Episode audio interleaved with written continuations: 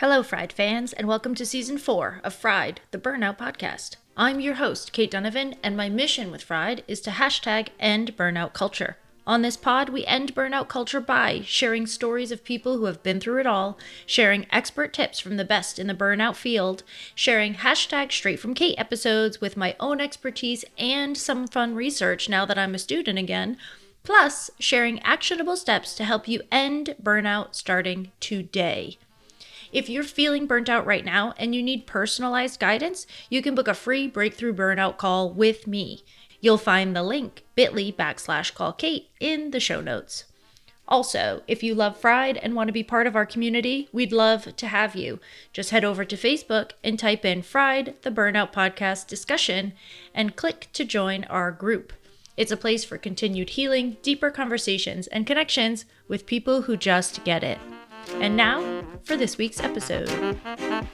All right, and before we jump into it today, I want to give a shout out to my sister podcast. Instead of Sister Cities, we're doing sister podcasts these days because we all know that mental health is important, but sometimes it can feel super heavy. If you're a Fried fan, you definitely know that.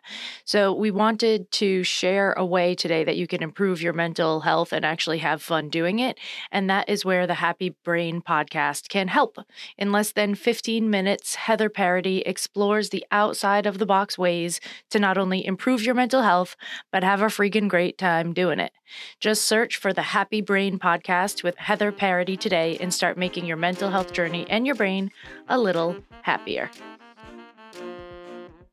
Hello, Fried Fam. Today I am coming to you again with a request slash question that came up in the Fried Facebook group. And the question was about returning to work sort of during or after your burnout recovery. And if there are any tips for that, anything that you should watch out for while it's happening. And the conversation that happened under this question was straight fire. And it made me fall in love with this community all over again. So, massive thank you, first and foremost, to my Fried Facebook community family for supporting each other, for lifting each other up, and for sharing your experiences in a way that helps each other move forward. You inspire me every day, and I am so thrilled that this community exists. It goes beyond any expectation that I ever created for starting this podcast, and it just, so just thank you. And if you're not in there with us yet, please come hang out with us. There'll be a link in the show notes.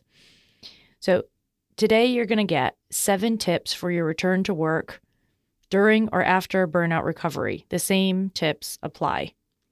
And we're going to go through them straightforward. You know, we're just going to get straight to the juice here. So, I'm going to hop right in. Number one, watch for feelings of resentment. I know I say this a lot on the podcast. Resentment is such an amazingly powerful tool when you are coming through burnout recovery. But I want you to watch for feelings of resentment and notice that they're a good thing, that you noticed them and that that's amazing because now you have some information that lets you know that a boundary needs to be put into place. Yay! If you don't know where the boundaries need to be, it's impossible to put them into place and it's po- and, and it's impossible to reinforce them.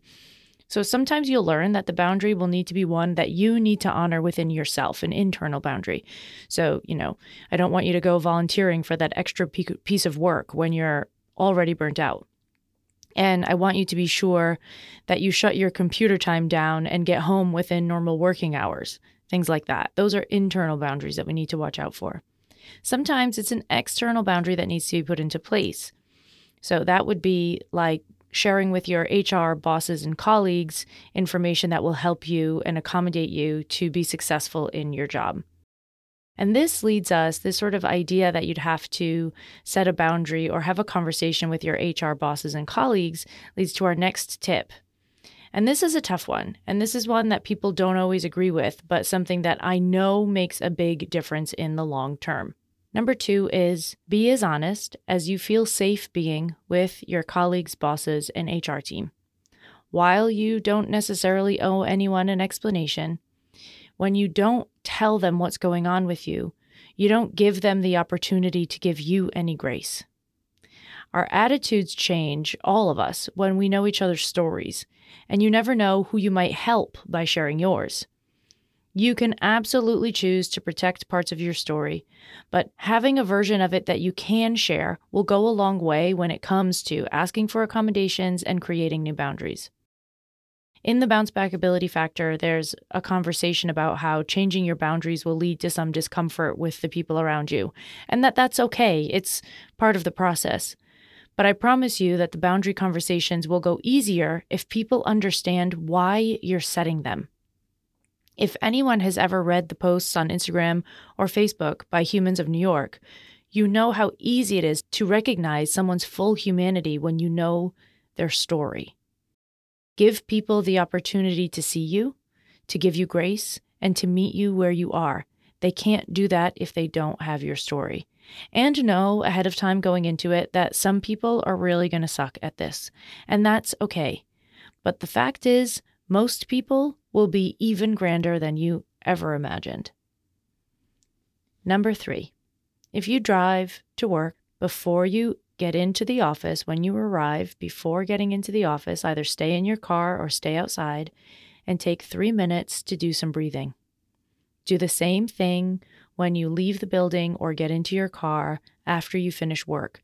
This helps to frame your day and helps to keep your nervous system a little more aligned during your workday. My favorite breathing technique to use in such a short period of time comes to us from the HeartMath Institute, and it is really, really easy. The whole thing is slow your breathing down just a little tiny bit. So if you'd normally inhale for two and exhale for two, shoot for inhale for three and exhale for three instead. I'm not trying to make you a yogi overnight or teach you magic tricks of pranayama. Just slow down your breathing a little tiny bit. And as you do it, I want you to imagine that your inhales and exhales are going straight into your heart and then right back out. Both ways, the inhale and the exhale go right through the center of your chest into your heart and then come out the center of your chest from your heart. I'm not going to spend time on this particular episode boring you with all the science. It's not boring to me, but with all the science of why this works. But if you want to read about it, I will include a link to the HeartMath Institute so you can check it out for yourself. You can also do this technique at any point during the day, right? But I want you just to think about if you're driving into work or even if your work is in your house, before sitting down at your desk, find a time and a space to breathe for three minutes. Before you leave your desk and enter your world again, your life again, take three minutes. If those six minutes a day will really add up and make a big, big change long term. Tip number four go to the bathroom or to your car or outside a couple of times a day for a nervous system break. Do not try to force yourself to sitting into place for eight plus hours if you've been out of the office for a few weeks. If lunch out is an option and you can afford it, go out for lunch. Giving yourself mini breaks and times away from your desk and your phone will go a massively long way in keeping you safe. Remember that a huge part of burnout recovery is creating feelings of safety so that your nervous system doesn't have to stay on alert all the time. So create small breaks, change your desktop picture to a nature scene, bring some essential oils with you to work if you have to. Do what you have to do to feel as good as possible in your space. This is massively important. Number five. Now, this tip, I'm getting into tips from other people now, which is really fun. This tip comes from my very good friend, Sarah Vosen, and she commented on this post in the group. And she said, For me, my quote unquote watchouts are a flare up of any of the symptoms I was feeling at peak burnout. I notice even just a hint of that symptom slash feeling in my body, and I use that as a sign that I'm pushing my body too much. For me, it's mid back pain on the right and overwhelm. What are yours? This is an amazing question, so I want you to stop and think about this. What are slash were your peak burnout symptoms? And then pay attention, keep an eye out for them so that you know when you're sort of edging close to the line. Really important. Tip number six comes from fellow burnout coach Eliza Collins, also known as the Burnout Witch here around Fried the Burnout podcast. And she says, build white space into your calendar each day. Even if it's just your lunch break where you put your phone on do not disturb and then you breathe, you listen to music, you eat at a leisurely pace, etc. This is really similar to the take breaks for your nervous system. And it's just said in a couple of different words.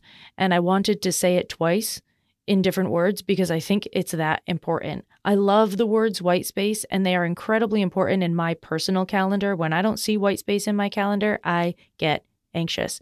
So, this is really important for me.